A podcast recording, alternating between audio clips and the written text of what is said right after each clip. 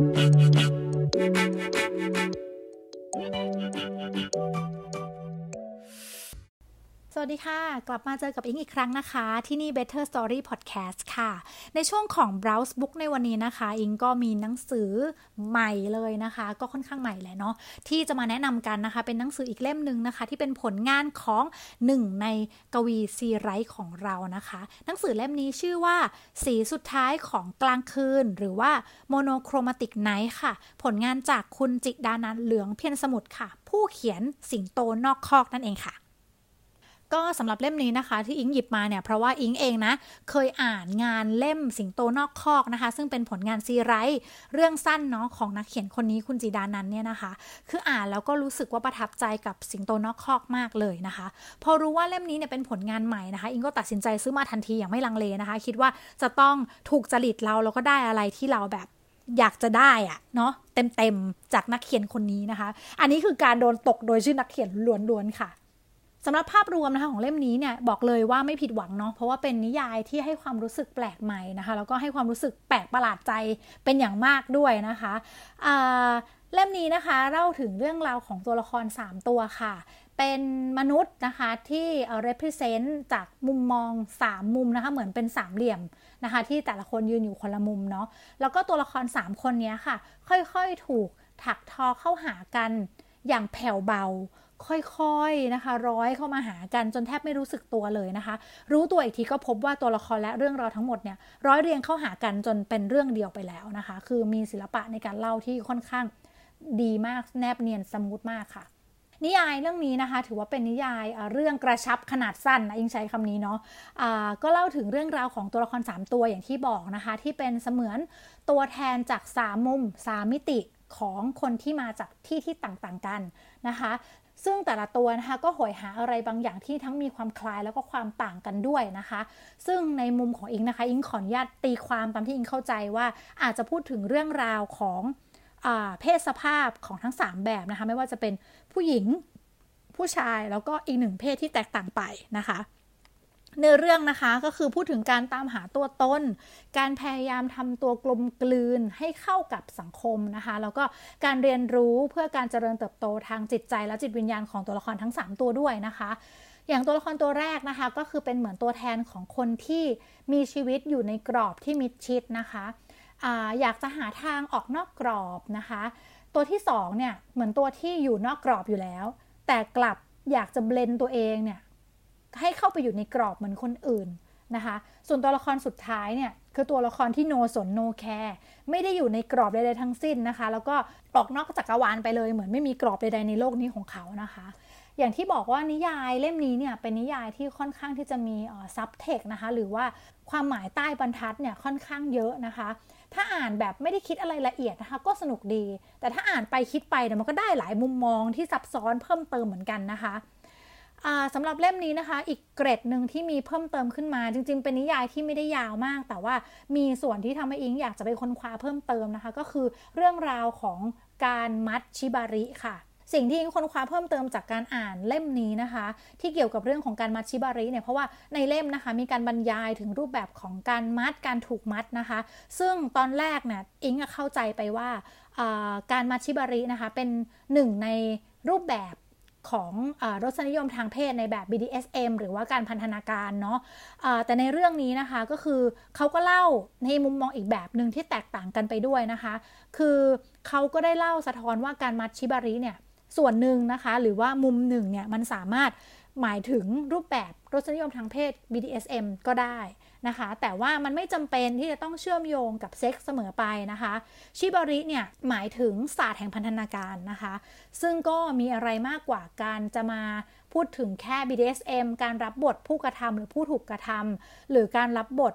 ที่เกี่ยวข้องกับเรื่องเซ็กแบบที่เราเข้าใจแบบผิวเผินนะคะ แต่ว่าการมัชชิบาริเนี่ยนะคะ ให้คุณค่าหลักๆ ในเรื่องของการสวมบทบาท เนาะมีการพูดถึงการพัฒนาการเพื่อการบำบัดนะคะ แล้วก็นับว่าเป็นหนึ่งในการเยียวยารูปแบบหนึ่งที่มีผลกับ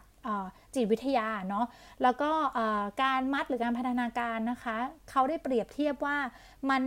เหมือนกับการที่เราถูกแขวนอยู่กลางอากาศนะคะ ซึ่งส่วนหนึ่งก็เป็นการช่วยให้เราปลดปล่อยจิตใจ ปลดปล่อยความเครียดออกมาได้นะคะ ก็เป็นหนึ่งในวิธีที่ใช้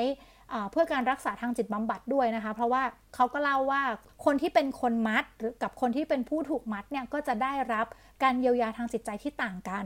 คนที่เป็นผู้มัดนะคะ ก็ ช่วยเยียวยาในเรื่องของว่าถ้าเช่นเขาเนี่ยเคยอยู่ในกรอบสังคมมาตลอดนะคะ การมัดก็เป็นตัวแทนอย่างหนึ่งของการควบคุม ถ้าเขาเป็นคนที่ได้มัดคนอื่นบ้างนะคะ ก็จะได้ปลดปล่อยจิตใจส่วนที่เราอยากถือส่วนที่เป็นผู้ควบคุมกฎระเบียบบ้างนะคะ ส่วนคนที่เป็นผู้ถูกมัดนะคะ มันช่วยในเรื่องของถ้าคนคนนั้นนะคะเป็นผู้ที่ใช้ชีวิตอยู่ในกรอบสังคมมาโดยตลอดนะคะ การถูกมัดนะคะ ด้วยเชือกเนี่ยบางทีมันอาจจะทำให้ความรู้สึกทางฟิสิกอลหรือทางกายภาพเนี่ยให้ประโยชน์อย่างเป็นรูปธรรมชัดเจน มากกว่าการที่เขาถูกตีกรอบนะคะทำให้เขารู้สึกดีกว่า แล้วนาทีที่เขาถูกคลายเชือกอะค่ะ คลายจากพันธนาการอะมันเป็นส่วนหนึ่งของการปลดปล่อยความรู้สึกว่าอ๋อ